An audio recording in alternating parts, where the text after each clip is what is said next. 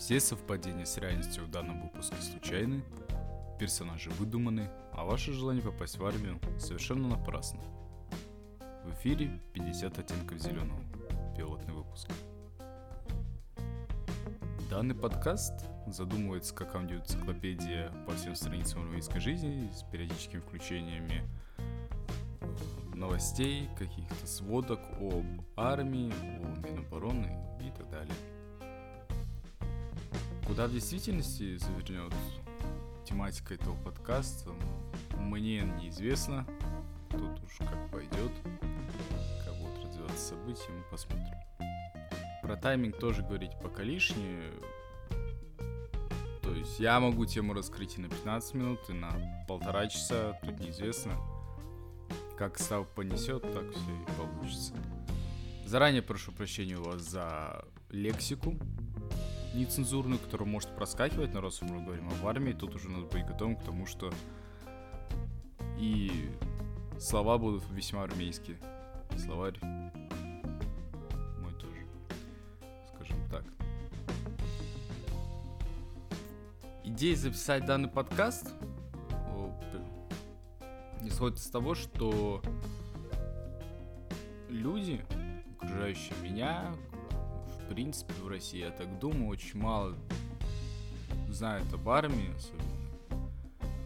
Девушки, молодые люди, которые школьного возраста или те, кто в армии. Не пошел по каким-либо причинам. Об армии слышали только на уровне каких-то слухов, анекдотов, фильмов, сериалов, там, ну, я говорю, например, там, ДМБ, да, там, кадетство,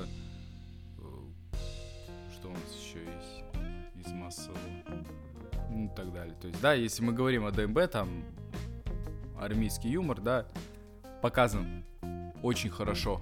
Армейская жизнь там показана очень слабо. Если мы говорим, то есть каких-то сериалах вроде кадетства, там все очень плохо. Там армейского ничего нет. Если мы говорим про песни группы Любе, господи, прости, это дрянь вообще, не слушайте, это говнище. Худший плейлист, который вы можете включить. За подкаста. Сегодня я хотел бы поговорить, ну как тему для пилотного выпуска я выбрал такую, как как солдаты попадают в армию и какие роли для них распределяются в этой армии, невольно для них самих как вообще все происходит, как в общем происходит попадание в армию. То есть, естественно, для кого не секрет, что товарищ, который попадает в армию, он попадает в него нее через военкомат. Военкомат, соответственно, отслеживает 11-классников, отслеживает выпускников вузов, выпускников с СУЗов, так называемых, ну, всякие колледжи, ПТУхи, университеты, ну и так далее. Все эти товарищи находятся на воинском учете, у них, соответственно, приписной есть такая маленькая голубая книжечка, которая там где-то 4 на 7 сантиметров, примерно, может даже меньше. Все ее обычно в обложке паспорта таскают. После того, как человек попадает в армию, это приписной сдается. И после армии человек получает военный билет. Военкомат, соответственно, отслеживает этих товарищей, периодически проводит с ними медкомиссии. И, соответственно, тут уже есть два варианта, да, то есть если человек годенько, в большинстве случаев он проходит медкомиссию, и ему в один прекрасный момент приходит письмо счастья, обычно заказным письмом, чтобы военкомат знал, чтобы у него была отписка то, что он уведомил человека, либо сам с военкомата приходит человек, вручает, тоже под подпись. Бывает дебильный случай, вроде как просто по почте отправили на шару, а пацан купился значит, нужно идти в армию обязательно, если просто по почте, да, почтовый кинуть тебе извещение о том, что ты должен там явиться в военкомат. прохождению срочной службы. Глупость. И, соответственно, ребят, которые либо умело откосили, собственно, правильно сделали, либо те, кто реально по здоровью не прошел, ввиду там очевидных вещей там от э, практически незрячих, да, ну, это либо обычно это какие-то болезни, очень, ну, реже там вечи там и так далее, у кого-то там родственники, у кого-то там больше двух детей, по-моему, больше двух детей. Уже повод не идти в армию, насколько я знаю, я могу ошибаться, тут я не силен в этом, не силен в детях, слава богу. Вот. Ну и так далее. Там много, на самом деле, очень причин не попадания в армию. А, продолжим с теми, кто попал. Соответственно, э, им вручили повестку, они явились, э, их... Ну, они там набухались, да, они там полубуханные пришли после своих проводов, попали... Соответственно, попадают они в холодильник. Ну, они в форме уже, в офиске так называемой. Вот офисная форма одежды для солдата, она же парадная. Они попадают в холодильник, там тусуются несколько дней, дожидаются так называемых покупателей, то есть из частей, в которых они будут служить, приезжают офицеры-прапорщики, реже сержанты и забирают этих солдат. Говорят, вот нам нужны столько солдат, у меня вот разнарядка. Окей, забирай, забирают. Соответственно, у них есть обычно возможность выбрать, какого солдата ты хочешь. По солдату обычно видно, ну, по первому взгляду, по по внешности долбоеб он или нет. Ну, как бы не парадоксально было, да, по внешности выбирает. И забирают к себе в часть, где солдат потом и служит. Дальше он попадает на...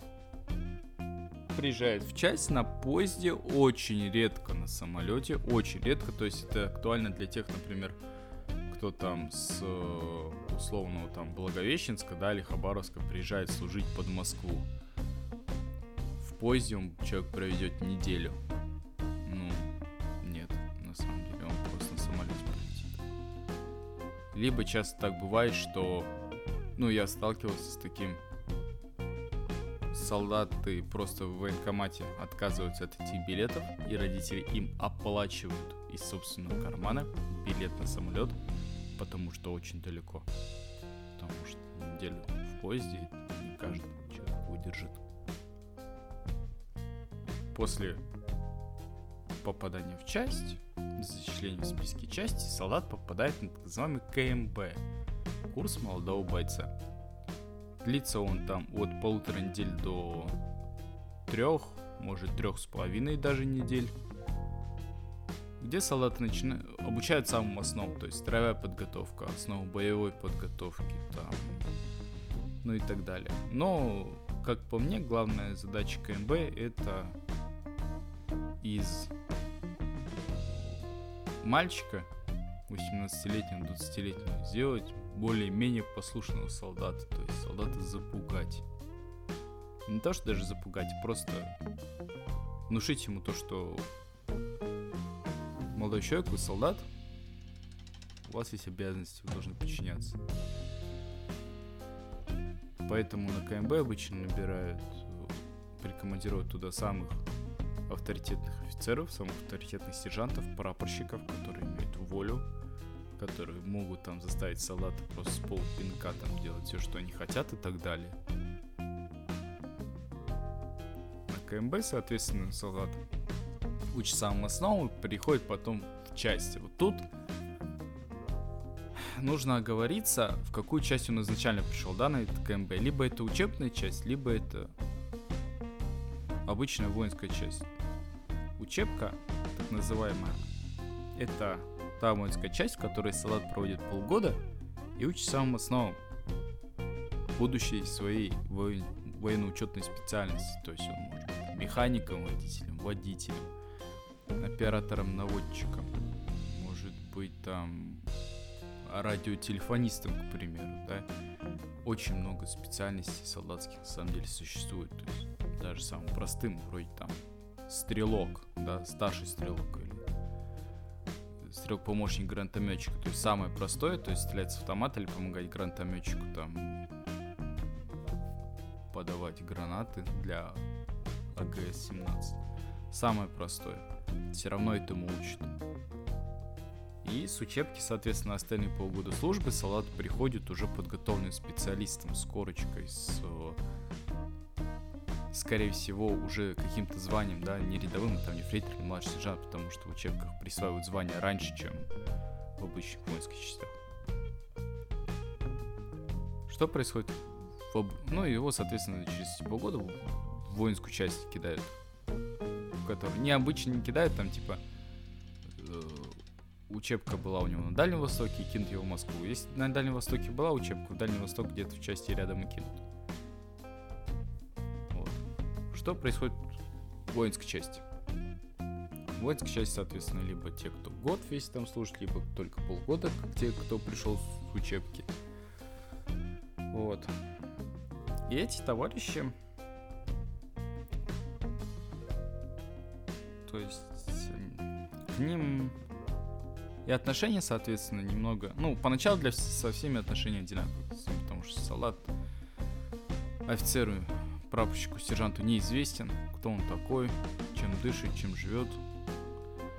Салат, соответственно, офицером, он просматривается сначала путем личного дела, то есть личное дело осматривается, кто такой, из какой семьи, а вот сколько у него братьев и сестер, а откуда он сам приехал, а какое у него образование и так далее. Много-много всяких параметров. Все это влияет, я сейчас расскажу почему. Потом личная беседа с солдатом, один на один, обычно в канцелярии происходит. Дверь закрывается так и так. Приветствую, ты вот попал в нашу часть, ты будешь служить вот так, в таком-то подразделении, вот такая теперь твоя должность. И, соответственно, солдат рассказывает о себе, там офицер заводит, ну, заводит беседу, какие-то там наводящие вопросы ему задает солдат. Да-да-да, вот так, а еще вот это было, и вот так. И офицер смотрит, какое у него поведение у солдата, как он реагирует на вопросы, адекватна ли у него реакция и так далее. И уже какое-то первое впечатление составляет об этом солдате. Соответственно, первый, на что смотрит, это откуда солдат. То есть даже в плане там региона, да, регион очень сильно влияет. То есть по-разному отношение к салату из Москвы и салату из Дагестана. Это абсолютно разные отношения.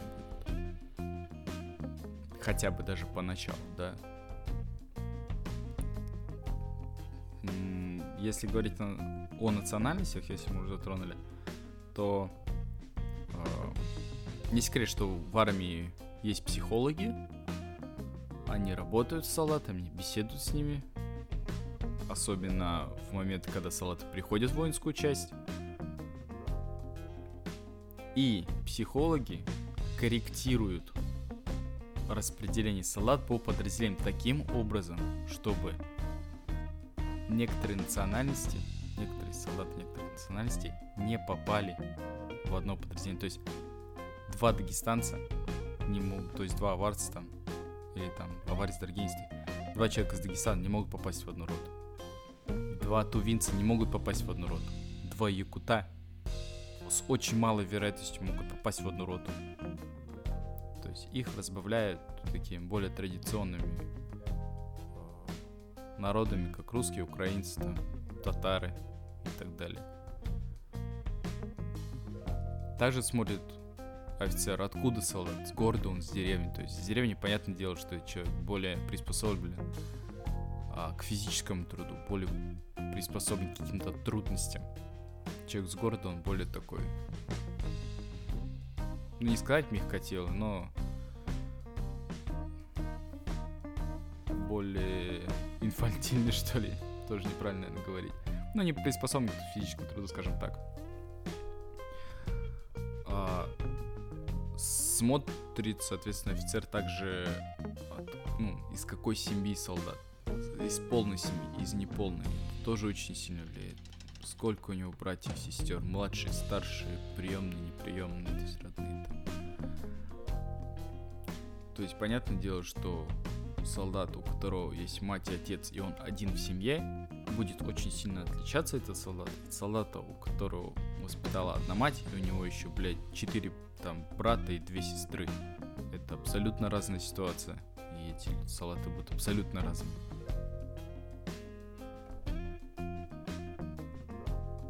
Также у салат очень разный характер, да, что это зависит от национальности, да. Я не нарываюсь на 282, но констатация факта. Понятное дело, что там компания пацанов из Дагестана, она будет вести себя совершенно иначе, там, чем компания пацанов из условного Саратова, да, русских. Абсолютно по-другому. То есть стоит еще сказать о том, что влияет наличие судимости на отношение к солдату. Солдат, ну, как бы парадоксально звучало, да, в не должны брать с судимостями. Берут. Берут уже всех призов. Каждый год, посмотрите статистику, каждый год антирекорд, каждый год минус там 5, минус 10 тысяч солдат. Ну, военкоматы не досчитываются. То есть последний призыв или предпоследний был вообще 140 тысяч. Хотя там лет 5 назад было что-то около 200. И так постоянно. Сейчас эта динамика еще сильнее, ну, ухудшается прям очень сильно. Поэтому берут вообще всех без разбора. То есть я знаю салат, который отсидел год в тюрьме и освободился по УДО за... Э, сейчас скажу. Там непредумышленное э, причинение тяжкого вреда здоровью.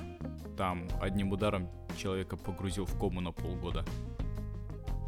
Отсидел в тюрьме год, вышел по УДО, и его забрали в армию через несколько лет после этого.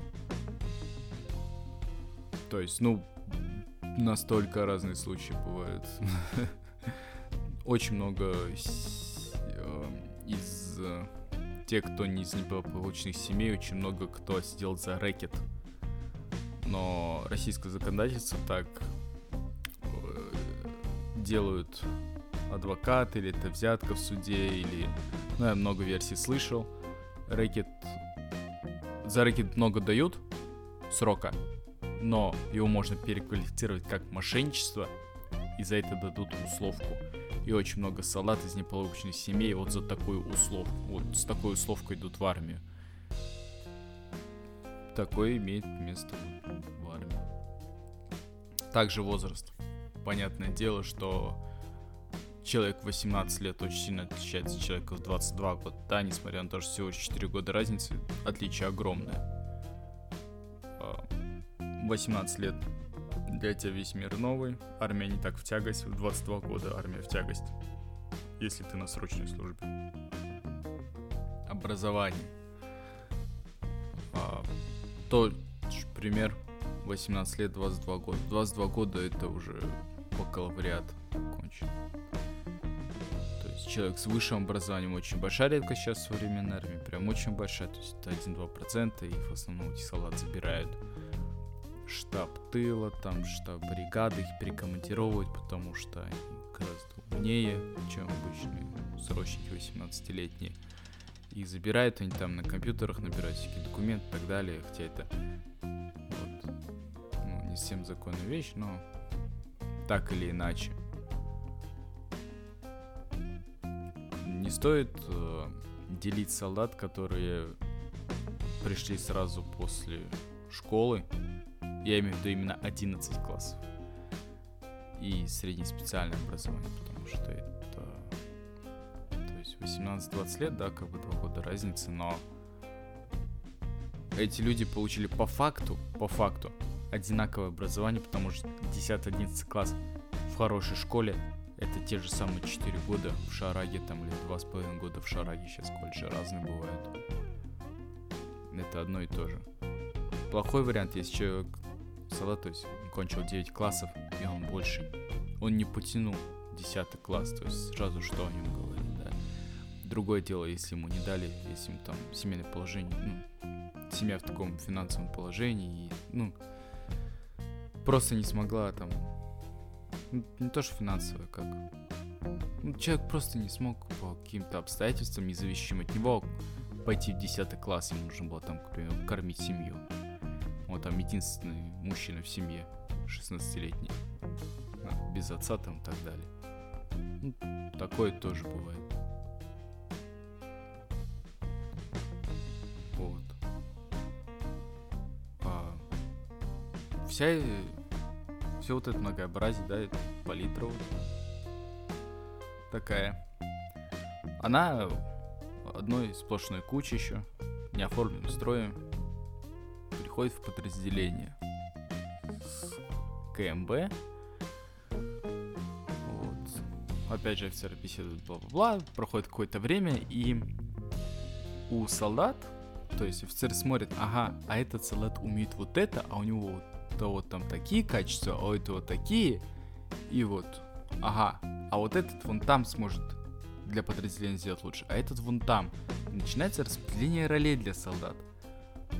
И вот это распределение ролей, оно тоже спектр,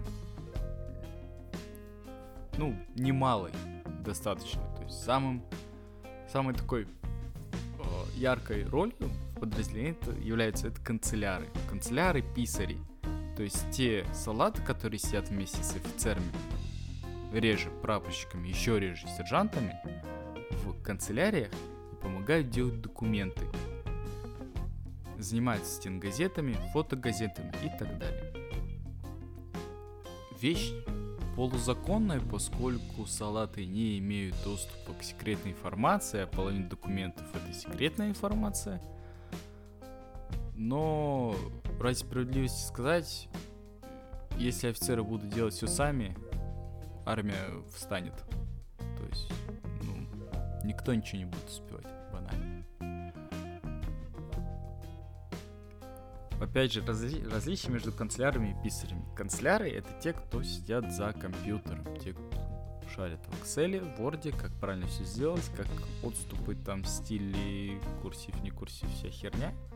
Есть, казалось бы, да, что там сложно в Word набирать текст. На самом деле очень э, вот эта вот вся армейская пунктуальность, как там столько отступ должен быть, да, то есть если э, на гражданке там можно в произвольной форме все сделать документ, да, то и если писать рапорт в армии, то это 3 сантиметра сверху, сантиметр...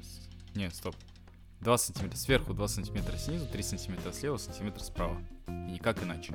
Только так. Все, все остальные рапорта это не рапорта. И вот знание всех этих мелочей делает из тебя хорошего там канцеляра, да? Писари — это те уже, которые занимаются, ну, понятно, всякой писаниной, заполнением журналов, которые распечатал канцеляр на компьютере и собрал его, сшил. А писарь его заполняет. Заполняет каждый день. Там есть какие-то ежедневные документы, еженедельные, ежемесячные. Так далее. И писарь просто целым днем пишет, пишет, пишет, пишет. Эти товарищи вдвоем, это может быть один человек, выполнять обе роли. Если он справляется, почему нет? Это может быть там как три человека, да, как и два человека. Все по-разному. Также эти канцеляры и писари вместе с офицерами не спят по ночам, очень часто, за что, при... ну, если узнают психологи, очень сильно прилетает офицерам тягости службы, они вот такие. Салаты их вместе с офицерами тянут ту лямку. А, если говорить дальше о таких более распространенных о, ролях, то сразу на ум всплывает коптер. Это такой личный салат, такая личная сучка старшины, которая бегает везде за ним. Везде шмотки перебирает, пересчитывает, одевает солдат, принимает вещи у солдат, отправляет на стирку, там белье, нательное постельное, забирает оттуда, там что-то где-то, ну, постоянно с другими старшинами коптерами обменивается, там, кто что может подогнать, там, догнать и так далее, чтобы у всех все было пайки там, ну, сухпайки на полигон там, ну и так далее. То есть такой очень быстрый человек, который быстро туда-сюда. Ну, и, соответственно, он всегда обитает в коптерке, в Старшинской. Ну, также эти люди, они, как сказать, э, не то, что даже мобильные, а именно вот они продумывают каждый шаг. Я сейчас, ага, я добуду вот эту шмотку там, я смогу обменять ее у того человека, и потом вот я там еще добуду еще вот эту шмотку, и все вот это я еще обменяю вот на это. И тогда я получу желаемое. То есть они смотрят наперед. То есть для каптера это очень хорошее качество. Сделать наперед. Далее я говорил уже про тех людей, которые с учебки приходят. И особенно среди этих э, э, салат с учебки особенно ценятся механики, механики-водители, которые могут ремонтировать машины. Это следующая роль, которая э, возникает в подразделении. То есть старшие техники очень сильно за этих людей пекутся за этих салат. Зампотехи род если такие есть зампотихи батальонов, дивизионов, очень сильно пекутся за этих салат, потому что они работяги, они умеют все делать. Эти салаты постоянно обитают в парке боевых машин, постоянно на машинах, а постоянно ремонтируют, потому что машины постоянно ломаются. Это так было, так есть и так, скорее всего, будет. Я не знаю, никогда не справится. эти салаты, вот, это прям одни из тех, кто прям, ну, заслужит уважения, скажем так, потому что круглый год в этом парке, круглый год.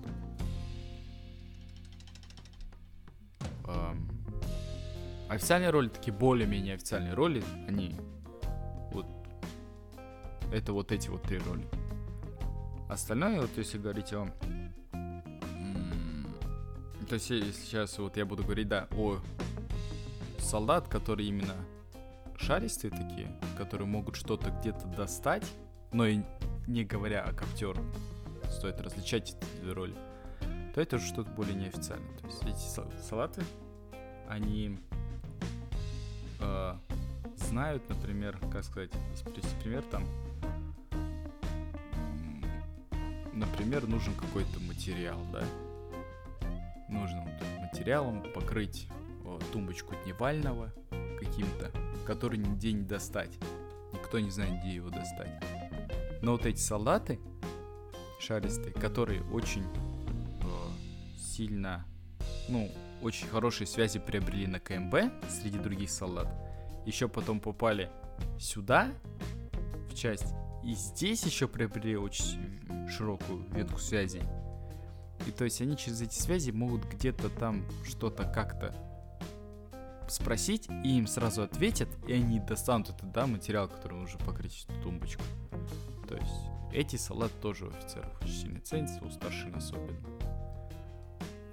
Но с коптером путать не надо, коптер чисто по своей тематике. То есть он не будет искать какой-то материал на тумбочку, он будет искать именно там белье, именно там полотенце, именно там сухпайки, именно вот что проходит по старшинской тематике. То есть шаристый салат может найти вообще все. Ну, или практически все. Остальные салат, которые не входят, не занимаются в канцелярии, не там со старшиной, то есть ни коптеры, ни механики, никто. Они, ну, это простые работяги, эти салаты, соответственно, занимаются боевой подготовкой, слушают там занятия, что, соответственно, происходит достаточно редко там убираются в парке, убираются на территории, в казарме, там, в подвале, что выполняют какие-то работы, ну и так далее. Там очень большой спектр работ. Я даже не буду это касаться, отдельная тема. Ну и отдельный такой прям жирный кляксой стоит такая группа, как, блядь, якорь подразделения. Вот прям якорь. Долбоебы. Но они везде есть, но вот прям в армии это...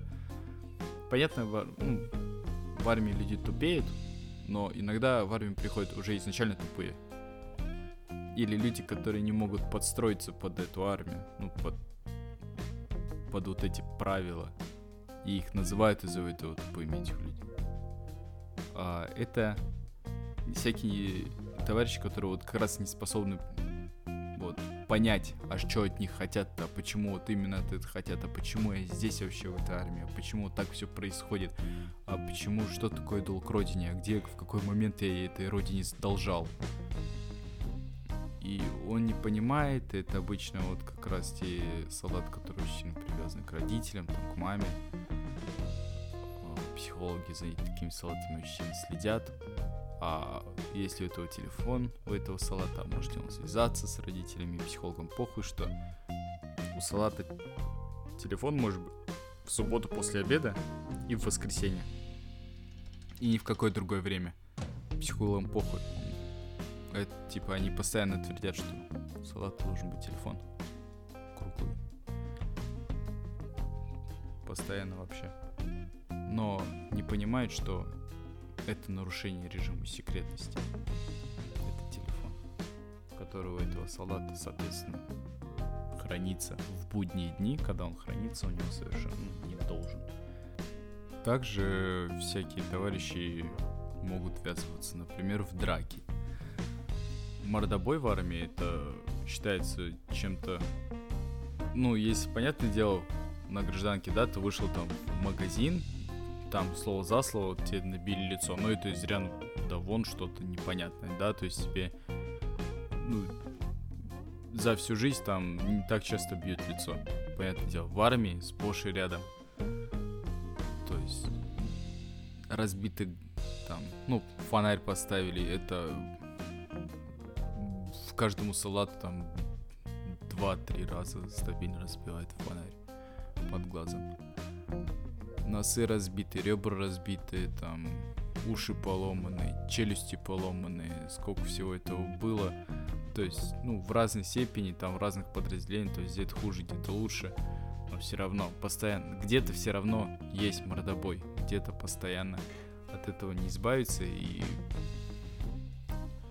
всегда было и будет, потому что постоянный стресс для солдат находиться в армии, постоянно нельзя никуда выходить, то есть постоянно надо около спрашивать разрешение, ты сам себе не предоставлен, постоянно где-то что-то э, непонятное случается, и, соответственно, все так происходит. А по поводу товарищей... Опять же, все это... Все эти проблемы, они выходят из-за того, что Салат пришел из какого-то неблагополучного окружения – том числе вот как раз и проблемы с алкоголем и наркотиками среди срочников. С наркотиками еще не так остро стоит, хотя, ну, бывают случаи, есть такое. Я не говорю о насвае вот этой вот, об этих горошинках из пакетиков, которые ну, часто около есть, и наркотик это не считаю, это ваше право там считать, не считать, как бы. Но по поводу алкоголя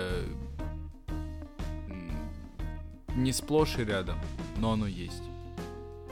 И зачастую, то есть, угорщают сами там сержанты в основном. А изредка и офицеры, прапорщики. То есть есть и такое. Но ну, это, ну, это нечто. То есть против чего боремся, то есть, соответственно, утром боремся, а вечером там наливаем солдату. Там, конечно, что-то из ряда вон. Ну и самое такое опасное, это, наверное, товарищи, которые склонны к суициду. Есть такие солдаты, это с ними надо беседовать, разговаривать, и что они так и о душевных переживаниях и так далее. И их нельзя ставить в один ряд солдат. Ну, не в плане того, что нельзя их ставить в один ряд с салатами в строй. В строй, соответственно, со всеми, но отношение другое к солдату. Потому что понятно, что его надо беречь, он для него это огромный стресс, то есть намного больше, чем для других. И э, было на моей памяти такое, что во время моей учебы я приехал на стажировку в войска, в бригаду. И там за три дня до нашего приезда была попытка суицида. Солдат я не знаю, на показ, ну это дело не на показ, но как мне рассказывал коптер, он заходит в туалет и слышит такой прям детский плач. Вот детский плач. Он идет дальше, проходит вдоль кабинок, а из-под одной из кабинок кровь течет рекой. Он, соответственно, ну, оказался не испугливых, открывает кабинку, а там солдат себе вены порезал. Соответственно, по-быстрому его вынимают оттуда, все, к врачу, руки забинтованы, там, по-быстрому все это скрыли прокуратура, как всегда это в армии делается, соответственно. И через психологов списали его с желтым билетом, или как это правильно называется, в общем, без военника пацан ушел, без военника, ну, срочку он не дослужил нормально, то есть получилось так, что вот он ушел раньше времени свой год не услужил. Таких происшествий масса, то есть я не говорю только о суицидах. В принципе, то есть я не описал полный спектр их вообще этих, что может случиться в армии, случается каждый день там. Но, то есть какой-то мелочи, да, там палец разбил солдат, до там достаточно ужасных случаев, там, увечий и так далее, случаев. В результате там неаккуратного обращения там с инструментами какими-то и боеприпасами и так далее. Страшные вещи творятся на самом деле. Можете почитать сводки новостные, которые я буду в будущих выпусках обязательно обозревать. Очень интересно, потому что я замечаю, что в новостных сводках очень много врут про армию, прям, ну и не то, что даже врут, они договаривают. И я вот читаю про это, и мы с выпускниками, с моими с моим курсом обсуждаем это и просто смеемся постоянно, потому что это очень много лжи. Очень много. И даже не то, что лжи, а то, что не соблюдается это в армии. Не принято соблюдать что-то в армии. То, что пишут в новостях. Или наоборот. Как-то так. А, буду заканчивать этот выпуск. Я буду очень рад, если вы как-то отпишите мне, какой-то пишите отзыв. Понравилось вам, не понравилось, что понравилось, что сделать лучше.